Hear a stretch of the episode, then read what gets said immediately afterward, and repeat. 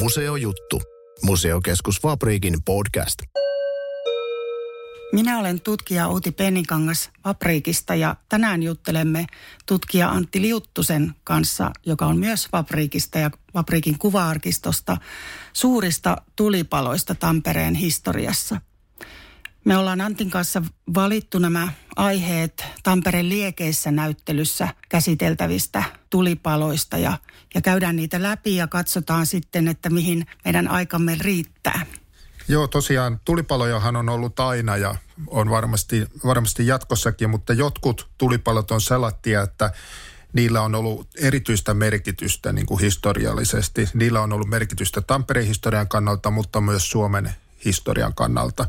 Ja ylipäätänsäkin tulipaloilla ja muillakin onnettomuuksilla ja katastrofeilla, niin niillähän on se tärkeä merkitys, että vaikka nämä tapahtumat itsessään ovat kamalia ja järkyttäviä, niin sitten kun niitä on tutkittu ja syyt on selvitetty, niin niillä on usein ollut myös se vaikutus, että niiden perusteella on tehty erilaisia uudistuksia, jotka sitten on vaikuttanut esimerkiksi paloturvallisuuteen myöhempinä aikoina.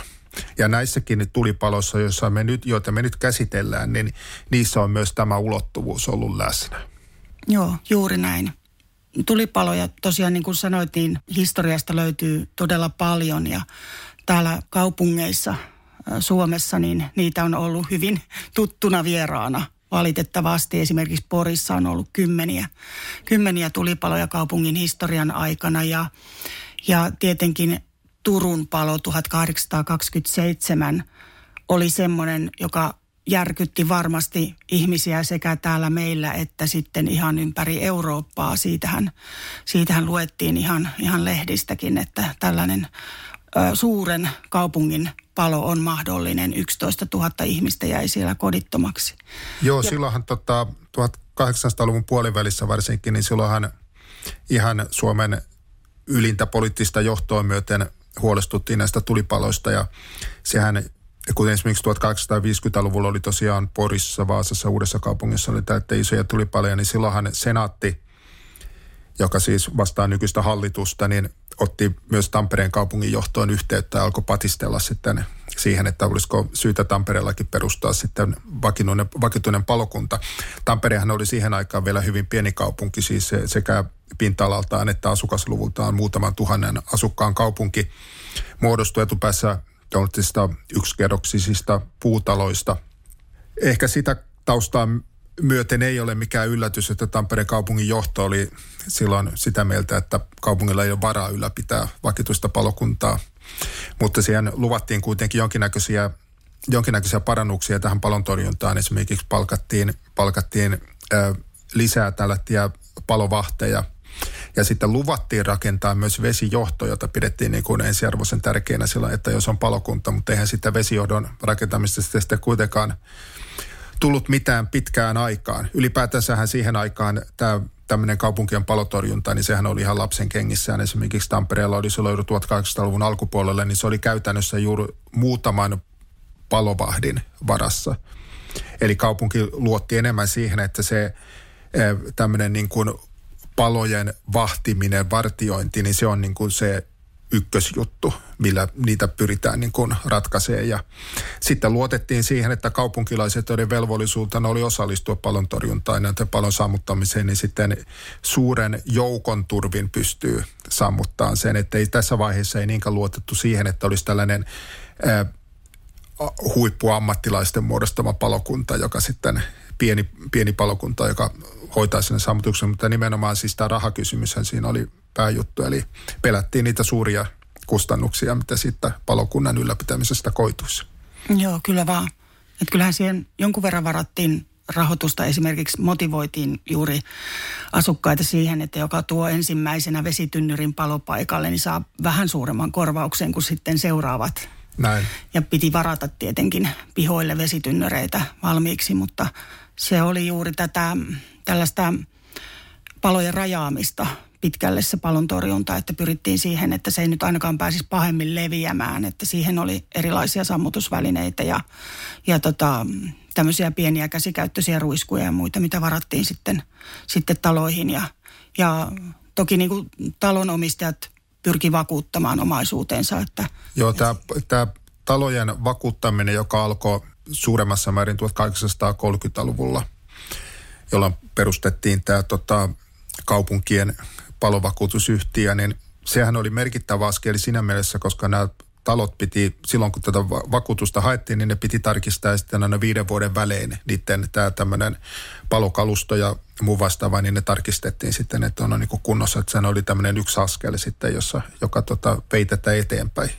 Mutta tosiaan sitten Tampereella 19. elokuuta 1865 kuitenkin herätään ja lauantai-iltana huutoon tuli on irti.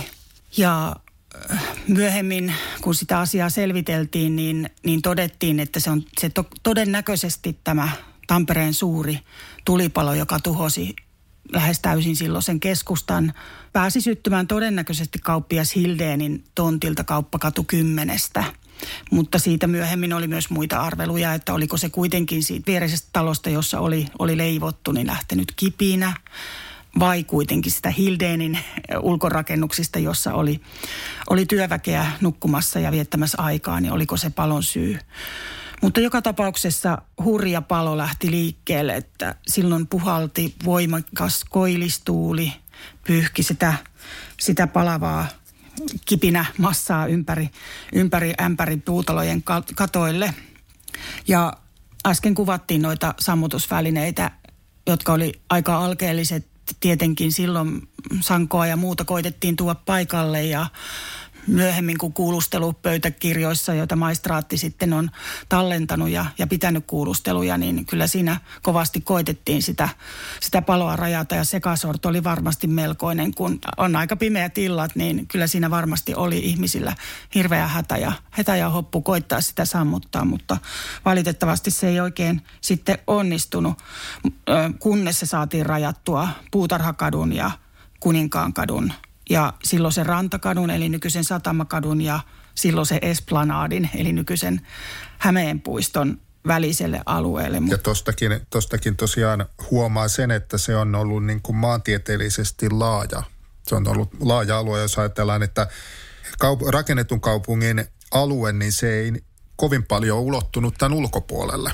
Eli siis tuollahan oli pohjoisen puolella oli vielä sitten tota Finlaysonin tehtaan alue, mutta tässä se aika pitkälle niin kuin oli, että siinä todella keskusta palo aika perusteellisesti ja sitten kun yli 500 kaupunkilaista menetti tulipalossa kotinsa, niin se oli, sekin kertoo aika paljon niin kuin siitä, että kuinka suuri katastrofi oli kyseessä. Joo, kyllä vaan. Mä en ole sitten löytänyt sellaista tietoa, että tässä olisi menehtynyt tässä palossa ihmishenkiä, mutta, mutta varmasti vaikeat ajat oli sitten edessä ja ja muutenkin tuo 1260-luku täällä oli, oli, oli semmoista ää, köyhää aikaa monella, niin, niin varmasti oli hyvin, hyvin vaikeata. Kerrotaan ihan lehdissäkin, mistä paljon oli tietenkin tästä palosta sitten uutisia ympäri, ympäri Suomea ilmestyvissä lehdissä, että Konstans Notbeck erityisesti tarjosi sitten suojaa näille kodittomille kaupunkilaisille. Mutta tuo palo nyt valite, oli valitettava, mutta sitten tosiaan herätti viimeinkin sitten varmasti maistraattia siihen, että nyt, nyt täytyy toimia ja, ja alkoi sitten tapahtua, koska veden puute oli selvä juuri tässäkin. Että se on vähän ihmeellinen asia, kun ollaan keskellä kaupunkia, jossa virtaa koski ja on vettä joka puolella, isot järvet ja, ja näin, mutta ei se ollut kovin helppoa silti se sammuttaminen. Joo, ja tuossa mainittikin jo Konstant von Notbeckin. Notbeckit oli siis Finlaysonin puvilatehtaan omistaja suku ja Konstantin puoliso Wilhelm Notbeck oli tehtaan johtaja. Ja Finlaysonhan oli Pohjoismaiden suurin tehdas, eli kysymys oli todella isosta tehtaasta ja Tampereenkin työväestöstä puolet työskenteli Finlaysonin tehtaalla. Ja tehtaassahan oltiin jo totuttu tulipaloihin – ja Wilhelm von Notbeck oli näistä tulipaloista huolissaan. Ja sitten kun tämä tuli vielä tämä Tampereen suuri tulipalo, niin siinähän sitten Wilhelm veti ässän hihasta ja ehdotti, että jospa hän rakennuttaisi tänne, kustantaisi tänne Tampereelle vesijohdon. Ja, mutta siinä kävi sitten sillä tavalla, että Tampereen porvaristo kun he tutustuivat näihin sopimusehtoihin tästä kaupasta, niin alkoivat epäillä, että tässä on nyt koira haudottuna ja näin ollen sitten tätä hanketta ei hyväksytty. Ja toki tämä, nämä sopimusehdot olisikin tarkoittanut sitä, että Notpekit olisi saanut vesimonopolin Tampereen kaupungissa, että siinä mielessä vähän niin kuin varmaan – varmaan niin kuin aiheellistakin tämä epäilys siitä, että mikä tässä oli niin kuin takana tämän Notpeckin hankkeen takana. Mutta valitettavasti tämä tarkoitti sitä, että tämä vesijohtohanke, joka oli niin tärkeä nimenomaan esimerkiksi palotorjunnan suhteen, niin se viivästyi todella pitkälle. Ja vaikka niitä eri, erilaisia hankkeita sitten tehtiinkin, niin vasta vuoden 1882 lopussa Tampereelle saatiin vesijohto – joka sitten tota, siihen liittyi sitten kahdeksan vesipostia, joihin avain oli, oli palovartiolla tai sitten näiden vesipostien lähellä olevien asuntojen omistajilla. Eli todella pitkä aika meni sitten kuitenkin tästä tulipalosta ennen kuin se saatiin. Ja ylipäätänsäkin maistraat, joka siis ennen kunnallisuudistusta vastasi tästä kaupungin hallinnosta, niin vielä tämän tulipalon jälkeenkin, niin pelkäs kustannuksia näistä erilaisista hankkeista. Mm. Ja sen takia esimerkiksi tota vakinaista palokuntaa Tampereelle ei pitkään aikaan perustettu. Ja se on itse asiassa aika mielenkiintoista, jos ajatellaan tämmöistä niin kuin historian pitkää linjaa, että kun nykyään jos Tampereelle tehdään Tampereellekin tehdään näitä suuria hankkeita, mitä täällä on koko ajan menossa, niin niitä perustellaan aina sillä, että ne on investointia tulevaisuuteen. Mutta Tampereellakin pitkän aikaa, siis voidaan sanoa, että aina tuonne sotien väliseen aikaan asti 1900-luvun puolelle, niin porvaristokin niin vastusti näitä tämmöisiä isoja kalliina, kalliina pidettyjä hankkeita sillä, että tulevat sukupolvet vasta pääsee niistä hyötymään, mutta me joudumme ne maksamaan. Eli se suhtautumistapa oli ihan erilainen, mitä se on niin kuin nykyään näissä hankkeissa. Ja se, se kyllä näkyy, näkyy myös tämä tämmöinen rahan menettämisen pelko, niin ne näkyy myös näinkin tärkeissä asioissa, niin kuin pallon torjunta tai vesijohtoverkko. Joo, mutta tosiaan VPK perustetaan sitten 1873 Tampereelle aika pian tämän palon jälkeen. Jos nyt tätä tamperelaista mittakaavaa, eli menee vuosia tai vuosikymmeniä, niin kuitenkin aika pian. Ja siinähän on sitten mukana kuitenkin paljonkin porvareita ja Liljeruusia ja Sumeliasta ja muita, mitä esimerkiksi tuolla näyttelyssä olevassa hienossa valokuvassa, joka on otettu kauppakadulla, niin siinä näkyy, näkyy tätä porvarisväkeä, mutta sitten myös sitten työväkeä, että VPK tulee mukaan ö, ihmisiä eri yhteiskuntaluokista ja se on se tärkeä voima silloin alkuvaiheessa. Joo, tämmöistä jota voidaan kutsua erilaiseksi kansalaisliikkeeksi, joka muodosti, muodosti sitten perustan tämmöiselle kansalaisyhteiskunnalle, joka muodostui niin 1800-luvun jälkipuoliskolla, niin VPK on näistä ollut ehdottomasti merkittävimpiä. Ja siinä, jos missä näkyy juuri se, että, että, se oli tämmöinen niin koko kansanliike. Että siinä oli todella niin kuin eri, eri yhteiskuntaluokista. Ja Tampereenkin VPKssa niin miehistöstä niin selvä enemmistö oli työ, työ, työväkeä. Eli esimerkiksi silloin, kun Suomi itsenäistyi, niin kun VPK oli 190 jäsentä suurin piirtein, niin niistä, niistä kolme neljäsosaa oli työväestöä. Joo. Eli se osoittaa sitä, että kuinka se todella oli tämmöinen niin kuin koko kansanliike. Ja niin kuin mainittikin, niin siellä oli todella näitä Tampereen kaupungin silmää tekeviä paljon mukana siinä toiminnassa. Joo, ja muun muassa Notpek huomioidaan PPK piirissä. Tokihan sitten 1884 niin Tampereelle nimitettiin palopäällikkö. Mutta palopäällikkö oli tässä vaiheessa vielä aika pitkälle niin kuin kenraali ilman armeijaa, eli ei hänellä ollut sitten muita apulaisia tällaisia virallisia VPK tai lukunottamatta niin kuin omia alaisia muita kuin nämä palovartijat. Ja nämä palovartijat oli nimenomaan vartioita, eikä ne ollut niin kuin sammutusväkeä.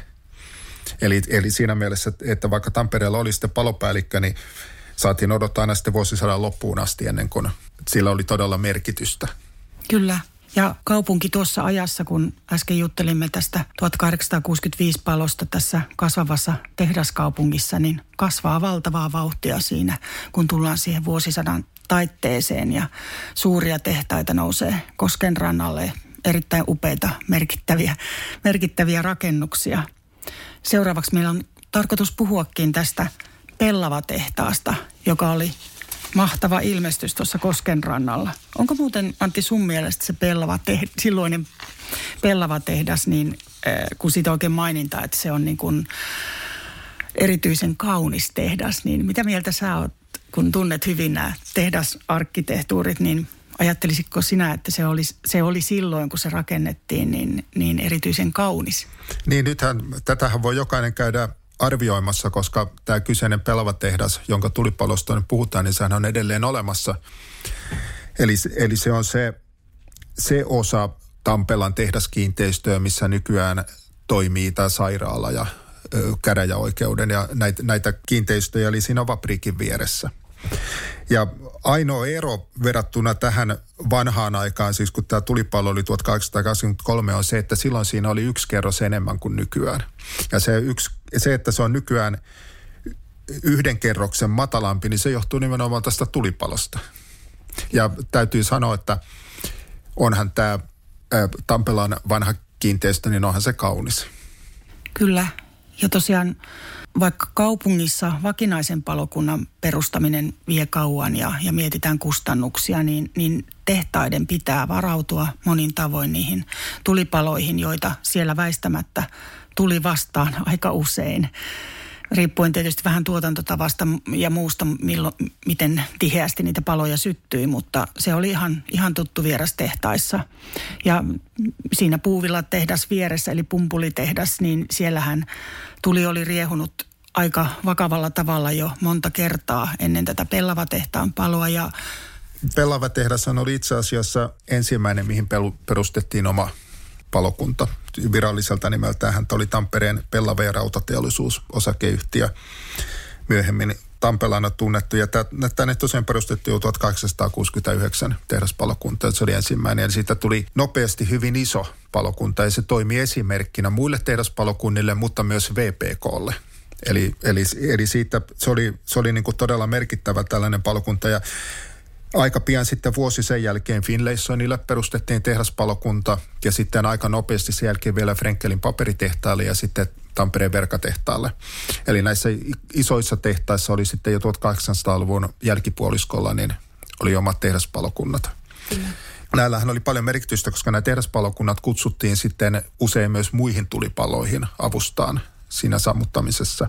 Eihän näilläkään mitään hirveitä, että useimmiten näillä oli yksi paloruiskuja, tota, jo, jolla sitten näitä tulipaloja sammutettiin, mutta ne toi kuitenkin oman merkittävän lisänsä sitten tähän Tampereen, Tampereen tota, palosuojeluun.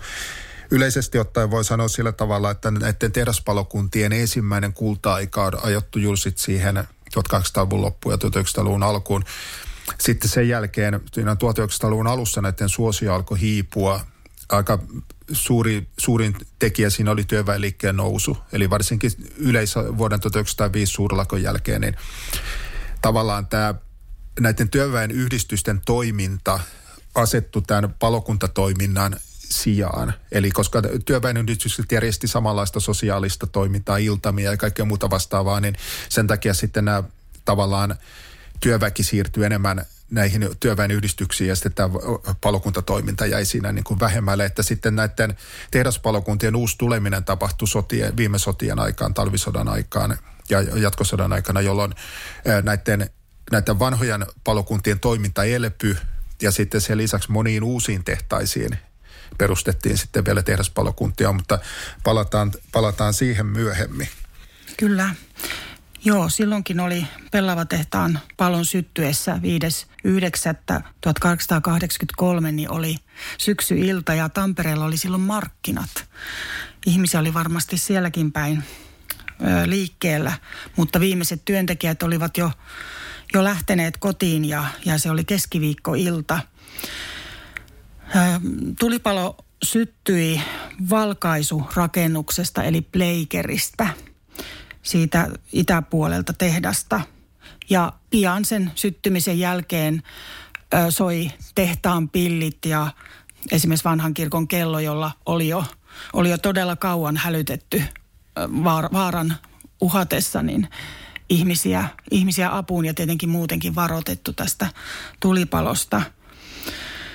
Mä oon miettinyt, että se on ollut kyllä niin kuin hurja näky, koska tämä tuli leviää nopeasti näihin ylempiin kerroksiin. Sitä ei saada eristettyä siihen valkaisurakennukseen, vaan se pääsee, pääsee kiipeämään sinne viisikerroksisen tehtaan ylempiin puisiin, puisiin osiin, räystäisiin ja muihin. Ja kerrotaan, että puiset välikatot pettää ja raskaita koneita tippuu sitten alempiin kerroksiin.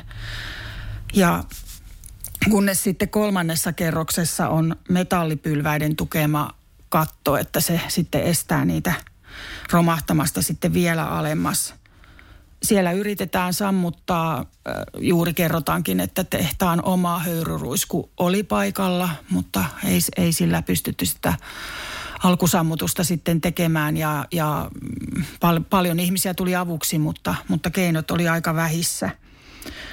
Ja varmasti tämä on yksi Tampereen historian tuhoisimpia paloja, jos mitataan niin kuin rahallisessa arvossa. Eli korvaukset oli noin miljoona markkaa ja 900 ihmistä menetti työnsä.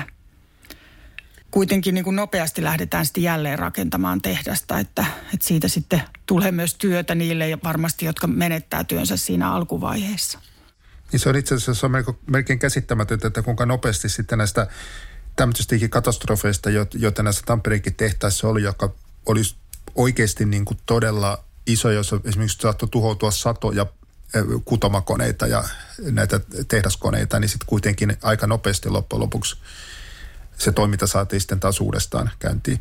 Tässä mielenkiintoinen seikka on se, että suurin piirtein sata vuotta myöhemmin, eli 1981 Porin puuvillatehtaan Kutomossa oli, oli tulipalo, joka on Suomen kaikkien aikojen tuhoisin tehdas tulipalo.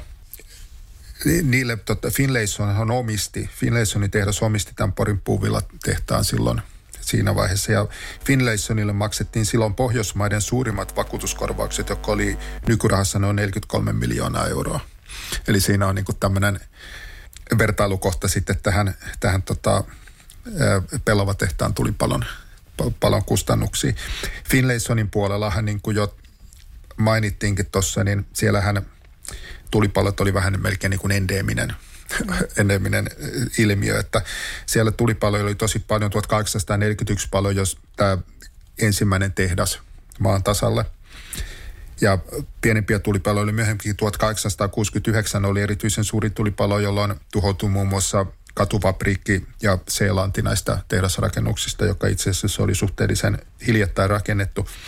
Tämä tulipalo johti Finlaysonilla niin kuin tehtaan ensimmäiseen lakkoon. Eli, eli tota, kun työläiset oli tyytymättömiä siihen, miten tota, näitä korvauksia ja muita hoidettiin. Ja sitten kun seuraavana vuonna, eli 1870, Finlaysonilla oli useita tulipaloja, isompia ja pienempiä, niin silloin aikaisemmin mainittu Wilhelm Notbeck alkoi epäillä, että osa näistä olisi tahallaan sytytettyjä juuri niin kuin kostona tästä vuoden, edellisen vuoden lakosta ja sen seurauksista.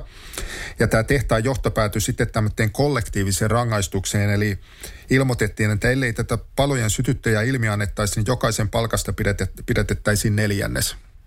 Ja niinpä sitten kävikin, että sieltä löytyi syyllinen, eli 14-vuotias poika, ja Rastuvan oikeus tuomitti sitten tämän murhapoltosta mestattavaksi – tämän 14-vuotiaan pojan. Mutta onneksi kuitenkin hovioikeus ja myöhemmin senaatti vapautti sitten tämän pojan näistä karmeista, karmeista syytöksistä. Mutta se joka tapauksessa osoitti sitä, että tehtaissa oli paljon tulipaloja, jopa niin kuin Finlaysonin kaltaisessa tehtaassa. Ja sitten kun yksi myöhempi suuri tulipalo oli 1892, niin silloin sitten Finlaysonilla asennettiin sprinklerijärjestelmä, joka oli Suomessa uutuus. Eli tota, Eli, eli tulipaloja oli tosi paljon esimerkiksi verkatehdas palo kokonaan vuonna 1888 ja sen lisäksi oli paljon sellaisia pienempiä tulipaloja. Joo, kyllä mä oon mm, jotenkin ymmärtänyt niin, että myös vakinainen palokunta meni sitten avuksi tehtaalle, että tota, lueskelin silloin, kun näyttelyä rakennettiin niin noita vakinaisen palokunnan päiväkirjoja sieltä alkuvuosiltakin, niin kyllä sillä aika monesti mainitaan se pumpulitehdas, että sinne mennään sitten, sitten avuksi. Me ei varmaan nyt lauleta kuitenkaan tätä arkkiveisua, mikä oli tästä Pelava-tehtaan palosta vai mitä? Että... Niin Pelava-tehtaalla todella, tota, Pe- Pelava-tehtaan tulipalosta todella tehtiin ihan niin kuin vanhan tavan mukaan, niin arkkiveisu, tämä sävele, joka siis on virrestä vasta uudesta syntyneet Jumalan lapset, niin minulle tämä on tuntematon, mutta mitenkäs sinulle? Pystyisitkö hieman hyräilemään alkua? No mä luulen, että tuo Pekko Käppi esittää tämän paremmin tuolla näyttelyssä, että, että me, mäkin luovutan nyt tämän hyräilyn, mutta kun me alettiin puhumaan sitä kauniista tehtaasta, niin se tuli mieleen itse asiassa tästä arkkiveisusta, koska tässäkin ylistetään tuota Pellava tehtaan kauneutta. Ja onneksi se vielä on siinä meidän, meidän ihailtavana tuossa, tuossa keskustassa. Osoittaa myös tämän tehtaan tota, kestävyyttä, että kuinka hyvin se on rakennettu, että se kesti näinkin suuren tulipalon, että se pystyttiin vielä sen jälkeen kunnostaan. Mutta tehdastulipaloja on, ne ei ole jäänyt pelkästään sinne 1800-luvulla, joka, joka toki oli siis sitä kaikkein pahinta tulipalojen aikaa. Ja 1900-luvun tuhoisin tehdastulipalo tapahtuu helmikuun 15. päivä 1923 kattohuopatehtaalla, eli joka nykyään tunnetaan Takon tehtaana. Ja se oli sellainen tulipalo, jossa menetettiin ihmishenkiäkin peräti neljä ihmistä kuoli tulipalossa. Eli se tulipalo syttyi, syttyi yöllä noin kello kaksi siinä, siinä tota, kaikkein vanhimmassa tehdasrakennuksessa, joka oli rakennettu jo silloin Iidestamin aikana 1865, joka sijaitti osittain siinä Tammerkosken päällä. Ja siellä oli silloin yövuoro, yövuoro töissä parikymmentä ihmistä. Se oli kaksikerroksinen rakennus – rakennus ja tota, se sai alkunsa tämä tulipalo sieltä ensimmäisestä kerroksesta, jossa sijoitti paperikoneet. Ja sitten valitettavasti kävi sillä tavalla, että, että tämä tulipalo syttyi juuri siinä päässä rakennusta, missä oli nämä portaat sinne yläkertaan. Eli yläkerrassa, jossa työskenteli silloin yksi mies ja kuusi naistyöntekijää, niin ne jäi, osa niistä jäi sitten ansaan, heistä jäi ansaan sinne yläkerrokseen. Ja siellä kuoli sitten kolme naistyöntekijää siellä liekkeihin. Ja sitten siellä ensimmäisessä kerroksessa sitten tämän paperikoneen hoitaja menehtyi myös. Ja kun se oli 20 asteen pakkanen, niin palokunta saapui kyllä nopeasti, siis parissa minuutissa oli jo systeemit valmiina sammutusta varten, mutta se oli aika hankalaa, hankalaa siellä tota, kovassa pakkasessa esimerkiksi näitä kun nämä palomiehet sai sitä vettä, sammutusvettä päällensä, niin heidän vaatteensakin jäätyi aina sitten semmoisiksi korpuuksi, että heidän piti mennä sitten et, tota, jonnekin lämpimään sulattelemaan itteensä, että se tota, he pystyvät niin jatkaan sitten sitä sammutustyötä. Siinä oli vielä semmoinenkin mielenkiintoinen yksityiskohta, että kun tämä koneen hoitaja, paperikoneen hoitaja löytyi sieltä, niin havaittiin, että hänen nyrkkiin puristetussa kädessään oli rahaa noin 2500 markkaa. Ja arveltiin, että tämä olisi säilyttää niitä rahoja jossakin siellä tehdashuoneistoissa, olisi palannut niitä niin kuin pelastaa niitä rahoja ja sitten jäi näiden palo, palokaasujen ja savun uhriksi sitten sinne ja kuoli. Tähän paloon liittyy vielä sellainenkin, sellainenkin erityinen poliittinen, poliittinen piirre, että, että kun vapaa-palokunta kutsuttiin myös paikalle, niin Kansanlehti, joka oli siis sosiaalidemokraattinen lehti, työväenliikkeen lehtinen, suhtautuu hyvin kriittisesti tämän vapaa-palokunnan toimintaan tässä tässä palonsammutuksessa, että arvosteltiin esimerkiksi sitä, että minkä takia ne eivät laittaneet höyryruiskuaan toimintaan sinne, sinne sammutustöissä ja todettiin, että ei tästä VPK-toiminnasta ei ole ollut oikeastaan mitään hyötyä sen jälkeen, kun sieltä laitettiin työläiset pihalle. Tämä liittyy, tämä liittyy sisällissodan tapahtumiin, koska silloin sisällissodan aikana niin huomattava osa näistä VPK-laisista oli niin kuin punaisten puolella ja monet jo osallistuivat jopa punakartin toimintaan. Ja sitten sen jälkeen, kun valkoiset oli vallannut Tampereen, niin siellä VPKn riveissä laitettiin toimeen puhdistus. Eli kaikki ne, joita epäiltiin punaisten puolella toimineiksi, niin potkastiin sieltä pihalla. Ja itse asiassa, kun ihmisiä, väkeä oli 190 henkeä VPKssa, niin niistä vain 50 säilytti paikkansa. Eli siellä todella niin kuin laitettiin miehistö uusiksi. Ja se leimasi sitten just työväenliikkeen lehden suhtautumista tähän VPK, koska sitä ei pidetty enää sitten, sitten tota niin kuin, tai sitä pidettiin työväenliikkeen vastaisena. Ja sitten taas Aamulehti, joka oli kokoomuslainen lehti, niin asettu tässä kattohopatehtaan palossa puolustaan tämä VPKn toimintaa, että todettiin, tämä haastatteli palopäällikköä ja palopäällikkö esimerkiksi kertoi, että ei sitä höyryruiskua edes tarvittu, koska tota, se pystyttiin muutenkin hoitamaan sitten se sammutustyö. Ja aamulehti tuli sitten siihen johtopäätökseen, että VPKn toimintaan voidaan edelleen luottaa, luottaa täysin. Se on aika mielenkiintoista, kun aamulehti haastattelee tätä palomestaria, niin palomestari vastasi useampiin kysymyksiin sillä aika varovasti, että no siitä on vähän vaikeaa sanoa sanoa. Mutta joka tapauksessa aamulehti teki sen johtopäätöksen, että, tota, ei VPK-toiminnassa ollut mitään vali, tota, valitettavaa. Mutta tällainen, tällainen poliittinenkin sivujuone liittyy tähän tähän tuhoisaan tulipaloon. Siirrytään sitten, tai pysytään 20-luvulla, mitä toi kattohuopatehtaan palokin, milloin se tapahtuu, niin 20-luvulla Tampereella on hyvin, hyvin vakavia ja suuria onnettomuuksia. Elokuvateatteri Imatran tulipalo 1927 ja täytyy muistaa, että kurulaivan uppoaminen sitten pari vuotta myöhemmin niin järkyttää tietenkin täällä, täällä kaupunkia ja kaikkia kaikkia, ketkä siihen joutuu ja heidän perheitään siellä menehtyy. Elokuvissa käyminen oli todella suosittua. Täällähän oli monta, monta elokuvateatteria silloin 20-luvun taitteessa.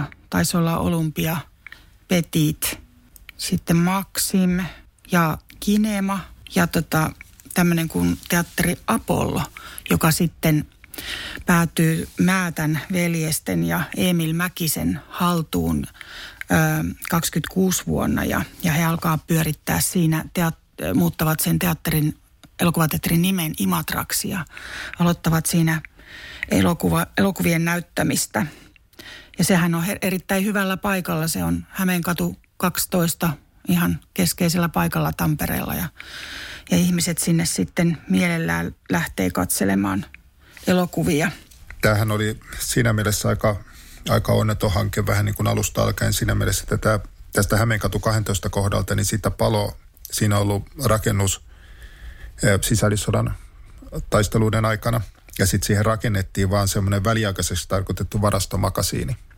Ja tähän varastomakasiiniin pykättiin sitten elokuvateatteri.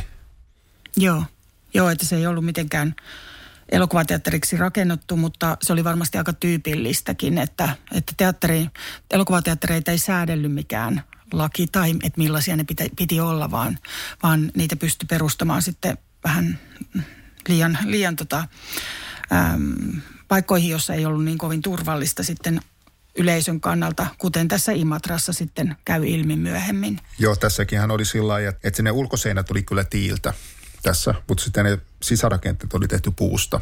Ja siihen pintamateriaali oli käytetty vain ohutta vaneriä. Ja sitten se muutenkin se tilojen järjestely oli aika puutteellista. Esimerkiksi tämä katsomon permanon käytävä oli kapea, eteinen oli pieni ja ahdas. Ja sitten mikä pahinta oli se, että yläparvelle johti kapeat ja jyrkät kierreportaat ja siellä ei ollut mitään varauloskäyntiä. Joo, sinne pystyi kuitenkin noin 80 asiakasta mennä, mennä sinne parvelle. Ja tuolloin 23.10. 27, niin, niin elokuvia oli näytetty siinä Imatrassa pitkin päivää, että siellä oli lapsille suunnattu elokuva siinä päivällä, jota tämä Virtanen niminen koneenkäyttäjä oli näyttänyt ja sitten hän oli näyttänyt mm, uutiskatsauksia ja, ja sitten myöhemmin illalla oli tämmöinen vain aikuisille suunnattu, erittäin suosittu elokuva Muukalaislegioonan tytär, jossa oli amerikkalainen tähti Gloria Swanson pääosassa. Tuolla elokuvia näytettiin sillä tavalla, että ne oli usealla kelalla ja se kela piti vaihtaa siinä elokuvien välissä, niin ihmisiä saattoi tulla sisään sen niin kuin vaihdon aikana esimerkiksi, että otettiin lisää asiakkaita. Että tässä elokuvassa oli seitsemän kelaa ja Virtanen siellä niitä huolellisesti vaihteli ja, ja tota, elokuva eteni eteenpäin. Mutta neljännen Kelan kohdalla sitten hän huomasi, että, että savua nousee sieltä alakelasta. Ja hän koittaa sitä sitten tukahduttaa, mutta tässä nitraattifilmissä, jota silloin käytettiin, niin, niin on semmoinen ominaisuus, että se on lähes mahdoton sammuttaa, tai oikeastaan mahdoton sammuttaa. Se palaa aivan räjähdysmäisesti, kun se syttyy, ja sen syttymiseen juuri tämä vaihtotilanne on semmoinen riski, riskitilanne ollut silloin. Joo, koska tämä, tämä nitraattifilmiä pala, palaessaan tuottaa sitten itse happea, niin se Joo. vaikeuttaa juuri sit sitä sammuttamista. Joo. Joo, kyllä vaan. Ja to, toki se niin kuin tiedossa oli ja, ja tulipaloja oli, oli syttynyt ja syttyi tämän jälkeenkin. Että nitraattifilmejä käytettiin, käytettiin tämän jälkeenkin, mutta tuota, siinä, siinä oli monta onnetonta sattumaa ja mikä aiheutti sitten sen, että tuli levisi sitten tästä konehuoneesta, joka oli jollakin tavalla pellillä suojattu, mutta se pääsi sitten ovenrausta juuri siihen kierreportaisiin, mitä kerroit äsken, että se lähti niin kuin imurina leviämään, leviämään ja tuotti niitä myrkyllisiä palokaasuja Joo, samalla. Tämä Virtanenhän tosiaan lähti sieltä kopistaa ja ilmoitti tästä, ehti laittaa valot päälle – Toki ne, ne oli sitten vain muutaman minuutin, kun ne sähköt meni pois tämän tulipalon takia. Mutta auttoi kuitenkin niitä ennen siellä alhaalla salissa olevia niin kuin pakeneen. Että nämä, näähän pääsi sieltä, joita oli kaikkia noin 90 henkilöä, niin ne pääsi sieltä sitten pakenemaan. Mutta tota, siinähän kävi niin onnettomasti, että tämä Virtanen, kun hän poistui sieltä kopista, niin hän ei saanut sitä ovea kiinni. Siinä oli munalukko tai joku, joka esti sen, että se ei mennyt niin kuin kiinni asti. Ja se sitten aiheutti sen, että se tuli pääsi sieltä, sieltä leviään niin nopeasti ja voimakkaasti. Joo, kyllä vaan. Ja kun siellä teatterissa oli, oli yli 200 ihmistä, niin, niin siellä menehtyi 21 ihmistä. osa heistä kuoli sitten myöhemmin sairaalassa ja 27 ihmistä loukkaantui. Eli semmoinen järkyttävä tragedia tämä, tämä oli. Ja nämä kuolenuhrit oli, olit siellä tota parvella. Osa näistä parveloilijoista pääsi pakeneen, niin suurin osa hyppäsi sieltä ja alas sinne saliin. Ja jossakin tapauksissa siellä alhaalla olevien niskaan, jolla tapahtui loukkaantumisia. Jokut hyppäsi kadulle, kadun puolella ja siinä oli kuitenkin 10 metrin pudotus sitten sinne Hämeen kadulle, että siinäkin ainakin yksi ihminen kuoli sitten siinä, kun hyppäsi sinne – Palokunta tulee paikalle erittäin nopeasti, mutta se kertoo siitä, että se oli tämmöinen räjähdysmäinen palo, että siellä oli toki sitten muutakin nitraattifilmiä, filmiä, joka varmasti vielä edesauttoi sitä paloa, niin ei ollut oikeastaan mitään tehtävissä enää sitten, kun palokunta tulee ihan hetkessä sinne siitä lähistöltä. Mutta tosiaan sitten tämä onnettomuus havahduttaa elokuva-alaa ja varmasti niin kuin kaikkia tahoja, jotka on tekemisissä nitraattifilmin kanssa ja, ja ylipäätään järjestää tilaisuuksia, jonne tulee paljon yleisöä. Eli nopeasti puututaan siihen, että, että tarvitaan laki ja asetus sitä varten, että mi, miten järjestetään turvallisesti tämmöinen elokuvanäytös. Eli jo seuraavana tai vuonna 2029, eli, eli parin vuoden päästä tulee voimaan sitten tämä asetus. Ja niin kuin säätelee koko sitä elokuvaa-alaa, koko sitä prosessia, että millainen pitää olla tämän elokuvateatterin, miten koneen käyttäjät koulutetaan ja miten tätä valvotaan ja millaista tekniikkaa voidaan niin kuin käyttää. Eli tämmöiset vanhemmat filmiprojektorit sitten poistuu käytöstä tämän asetuksen myötä. Ja silloin perustettiin valtion filmiteknillinen lautakunta, joka tehtävä oli sitten tämä paloturvallisuuden valvominen, että tuli, ja tuli kiertävät tarkastajat ja koulutettiin sitten tätä henkilökuntaa myös. Joo, kyllä vaan. Ja täällä Tampereella Kalevankankaan hautausmaalla on muistomerkki Imatran uhreille. Tampere on ollut siinä mielessä onnellinen, onnellisessa asemassa, että täällä tolattiin suuria kaupunkipaloja – niin niitä on ollut vain tämä yksi, josta oli aikaisemmin juuri puhetta vuoden 1865 palo. Joo. Mutta Tampere on kokenut kaikkein suurimmat palovahingot kahdessa sodassa. Eli Suomen sisällissodassa 1918 ja sitten talvisodassa 1939 ja 40. Nämä kaksi sotaahan oli keskenään hyvin erilaiset. Sisällissodan Tampereen taistelu oli tämmöinen kaupunkisota – ja sitten taas talvisodan aikana tuho tuli ilmasta. Mutta vahingot näissä kahdessa sodassa, niin ne oli aika, aika lailla niin kuin samaa mittakaavaa. Ja ne osittain kohdistuu myös samalle alueelle, eli molemmissa sodissa kaikkein pahiten kärsi eteläinen Kyttälä, jossa tuhoutui niin kuin monia kokonaisia kortteleita siinä näissä pommituksissa. Ja nimenomaan tulipalot oli molemmissa sodissa sitten se suurin vahingon aiheuttaja – osittain se johtuu, johtuu myös sit siitä, että Tampere oli kuitenkin varsinkin 1918, mutta vielä talvisodankin aikana. Se oli kuitenkin ennen kaikkea puutalo, valtainen kaupunki, missä ne palot pääsi niin kuin etenee. Näistä 1918 Tampereen taistelussa, joka siis käytiin huhti, maaliskuun lopussa ja huhtikuun alussa, niin silloin Tampereella tuhoutui 126 rakennusta, joista 80 oli asuintaloja. Asuinhuoneista jo tuhoutui 492 ja palaneiden talon vakuutussumma arvioitiin 8,5 miljoonaksi Tampereella. Ja kun ajatellaan, että koko Suomessa se oli noin 4,5 miljoonaa, mitä sisällissota aiheutti, niin se kertoo niin kuin siitä, että et, et kuinka suuri se Tampereen taistelu oli. Sehän oli Suomen sisällissodan ylivoimaisesti suurin ja tuhoisin, tuhoisin taistelu, jossa kuoli kaikkiaan noin pari tuhatta sotilastakin sitten näillä taistelevilla osapuolilla. Ja siinä tota, vastuu tässä palontorjunnasta tänä sisällissodan aikana se oli käytännössä tällaisella Tampereen vakinaisella palokunnalla. Koska VPK toiminta ja näiden tehdaspalokuntien toiminta oli käytännössä lamassa johtuen aika pitkälle siitä, että huomattava osa tästä henkilöstöstä oli työläisiä, jotka sitten toimi punakartissa. Eli näin, näihin ei voitu niin luottaa, mutta tämä vakinainen palokunta hoiti kyllä merkittävää, merkittävästi näitä töitä, vaikka vaikeuksia oli todella paljon, koska tämä varsinaisesti valkoisten tykistö alkoi pommittaa Tamperetta 26. maaliskuuta ja silloin syttyi ensimmäiset tulipalot.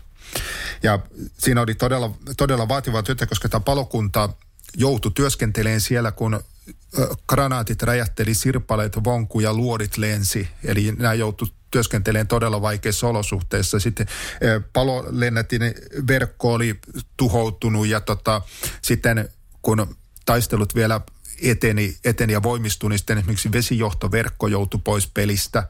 Eli nämä joutui turvautumaan sitten ihan käsiruiskuihin. Ja lopulta, tota, lopulta sitten, kun esimerkiksi 4. ja 5. huhtikuuta, kun riehu paljon, tuli paljon ja niitä yritettiin sammuttaa sitten sillä, että tota, kun vesijohtoverkostakaan ei saatu vettä, niin sitten sulatettiin sitä että käytettiin sitä tulipalojen sulattamaa lunta, lunta sitten siitä katuojista ja muista vastaavista. Ja ne taas turmeli nämä letkut sillä tavalla, että lopusta jouduttiin turvautumaan sitten näihin tota, ihan sankoihin. Ja siitä työvaarallisuudesta kertoo sekin, että satoja metrejä näiden letkuja, niin ne tota, tuhoutui siitä, kun ne sai sirpaleista osumia ja muuta vastaavia. Eli se palokunnan työskentelyolot oli, oli, oli todella vaaralliset, että siinä mielessä itse asiassa aika yllättävääkin, että yksikön palomies ei kuollut eikä vakavasti haavoittunut tässä, tässä tehtävässä. Kun tultiin sotien väliseen aikaan, niin silloinhan etukäteen niin kun ajateltiin aika pitkälle sillä tavalla ensimmäisen maailmansodan kokemusten perusteella, että et, et kaasuhyökkäysi ilmasta olisi se, mitä pitää eniten perätä. Et sitten vasta kun oltiin lähempänä 30-luvun loppua, niin sit, kun, ja kun ilma, lentokoneet ja ilmavoima kehittyi, niin sitten ruvettiin niin kun pelkään sitä ja Espanjan sisällissodan kokemusta ja myötä, että, että sieltä saatetaan hyökätä myös niin kun, eh, pommien, pommien avulla ilmasta.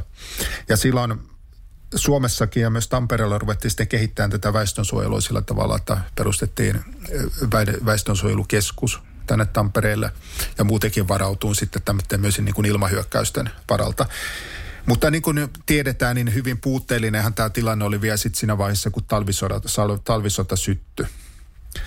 Mutta Tampereella tehtiin aika hyviä niin kuin ratkaisuja esimerkiksi sillä tavalla, että tätä kaupunki jaettiin kaikkiaan 26 väestösuojelun lohkoon ja sitten teollisuuslohkoryhmiä perustettiin näistä isoista tehtaista ja sitten tämä palolaitos – hajasijoitettiin eri puolelle kaupunkia pienempiin yksiköihin.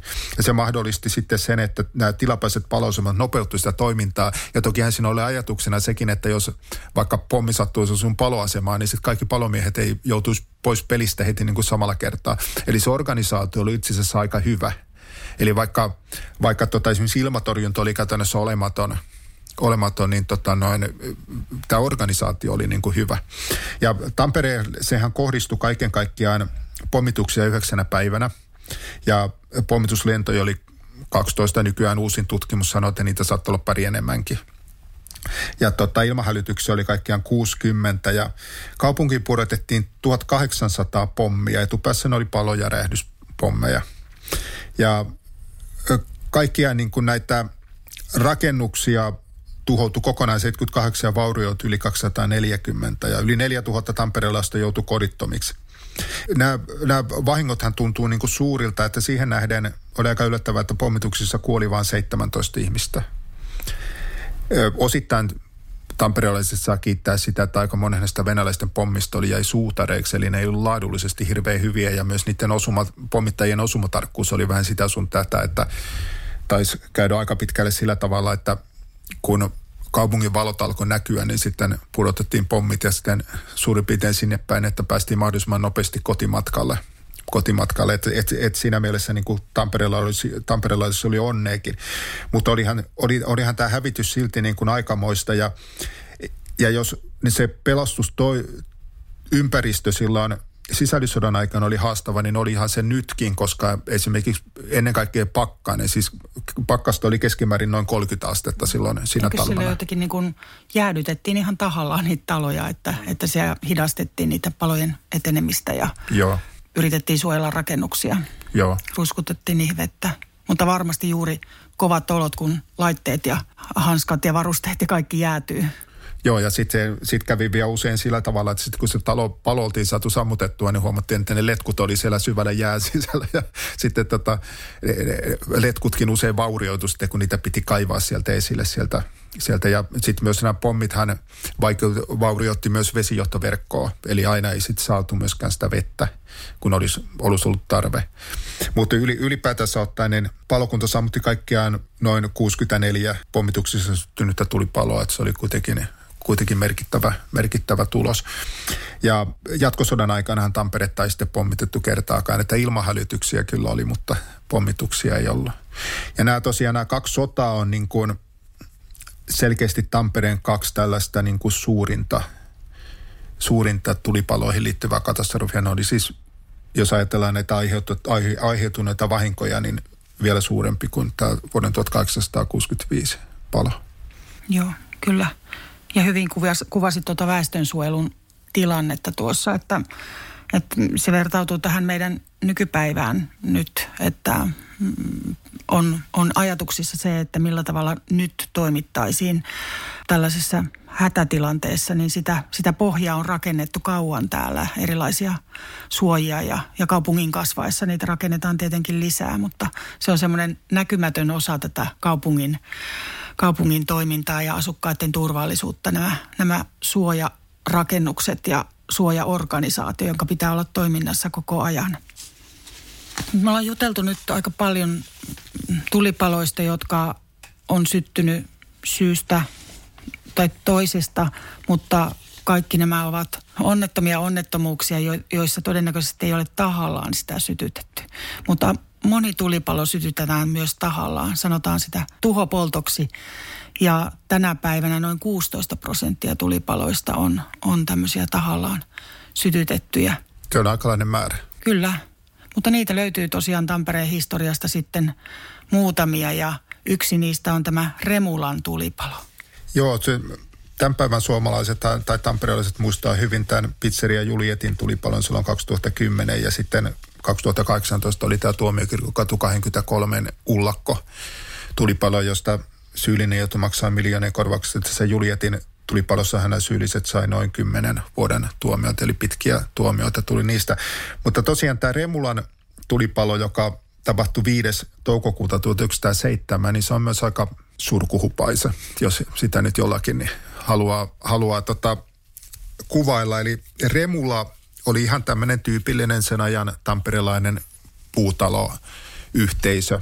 Eli siihen aikaan oli yleensä niin, että tämmöisellä kaupunkitontilla oli useampi puurakennus, noin, noin tota, ehkä kolme tai neljä, sitten jotakin ulkorakennuksia sen samalla tontilla. Ja rakennusjärjestyshän määrä siihen aikaan sillä tavalla, että puusta tehtyjä taloja ei saanut rakentaa niin kuin yhteen niin kuin seinä, seinää vasten, vaan niihin piti jättää kolmen metrin paloku. Ja tämä oli seurausta sitten 1865 tulipalosta, että silloin ruvettiin kiinnittää huomiota tällaisiin asioihin. asioihin. Ja tota, Tota noin, tämä Remu, Remulan nimi tuli siitä, että tällä oli aika huono maine tällä talolla, että siellä oltiin vietetty levoton elämä. Se sijaitti Osmon, Osmon tota, kalliolla, eli siinä Tammelan alueen pohjoisimmassa kaupungin osassa Peltokatu kuudessa.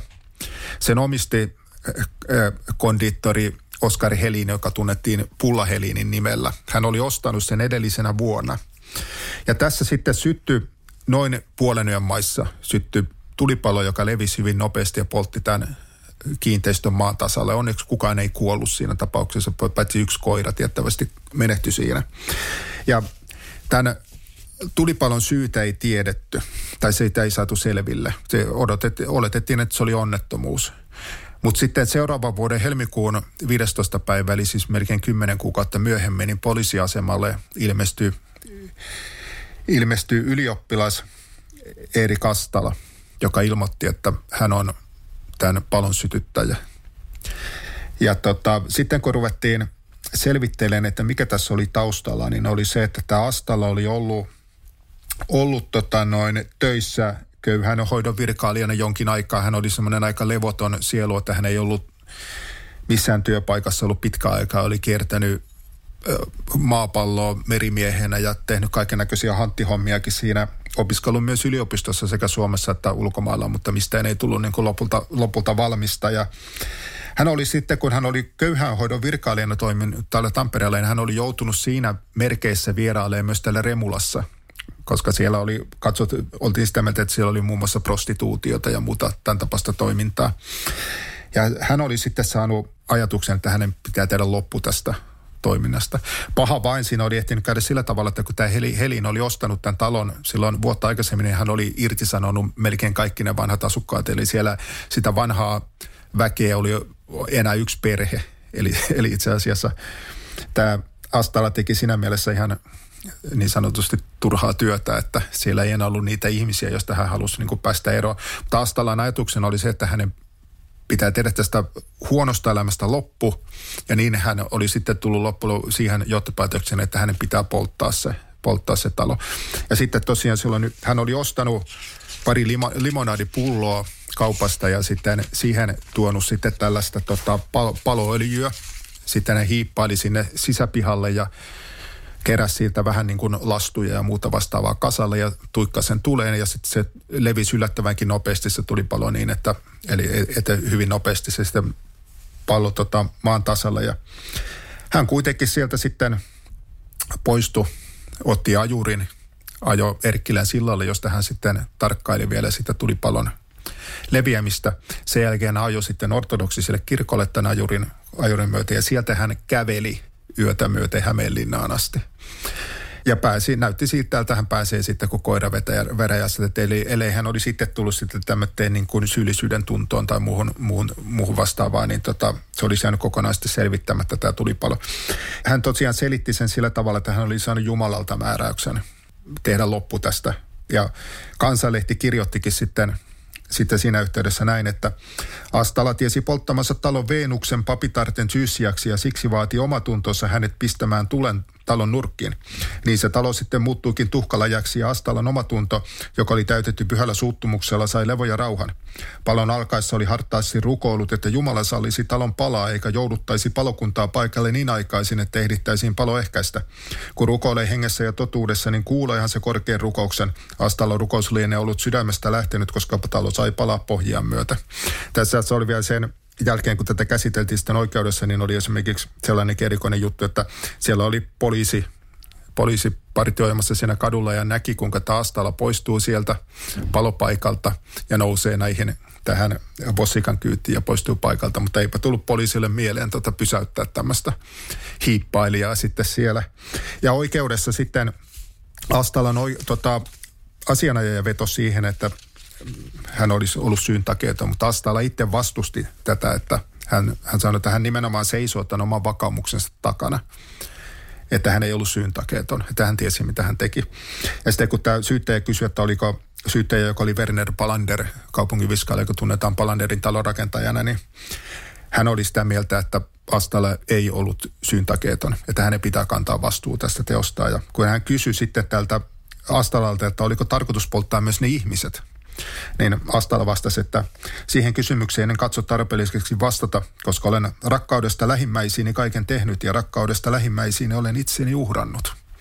No, täällä kävi sitten sillä tavalla, että hän joutui mielisairaalaan ja hänet vapautettiin sitten 1911 ja sen jälkeen hän muutti Helsinkiin, toimi siellä varastonhoitajana, meni naimisiinkin vuonna 1913 ja kuoli sitten luonnollista tietä 1942. Eli tällä... Aikamoinen tarina ja aikamoinen tuo henkilö, henkilö Astala. Kyllä. Mutta hieno asia, että siellä ei menehtynyt ihmisiä. Mutta... Eli kyllähän näitä tosiaan näitä kaikenlaisia tuhopolttajia on liikkunut Tampereellakin niin kuin vuosikymmenestä toiseen. Joo, kyllä. Ja tässä me ollaan matkattu nyt 1865 palosta tämän päivän Tampereelle ja tänne hienon areenan viereen. Kaupunki on aika erinäköinen nyt kuin silloin tietenkin ja, ja uudet haasteet odottaa täällä palontorjunnassa ja kaupunkilaisten turvallisuudessa. Että kaupunki muuttuu, muuttuu koko ajan, mutta onneksi materiaalit muuttuu, rakennusmateriaalit, eli on aikaisempaa turvallisempia ja paljon kiinnitetään huomiota, kun tehdään uusia rakennuksia, niin, niin poistumisteihin esimerkiksi, mitä tuossa Imatrassa ei oltu ajateltu silloin ollenkaan. Että onneksi tällaista turvallisuusparannusta tapahtuu koko ajan. Ja todella, jos ajatellaan näitä, mitä Tampereellekin on viime vuosina rakennettu, me ollaan saatu tunneli, me ollaan saatu pilvenpiirtäjiä tänne korkeita rakennuksia, ratapihaa katetaan ja sieltä alla, alla kulkee junia ja yläpuolella on iso jäähalli, jossa on parhaimmillaan 15 000 ihmistä, niin haasteekin on melkoisia. Mm, kyllä vaan. Joo, mutta kiitos juttutuokiosta täällä. Ja Liekeissä näyttely jatkuu tuonne ensi kesään 2023 kesään. Tervetuloa sinne katsomaan. Kiitos. Nähdään Vapriikissa. Museojuttu. Museokeskus Vapriikin podcast.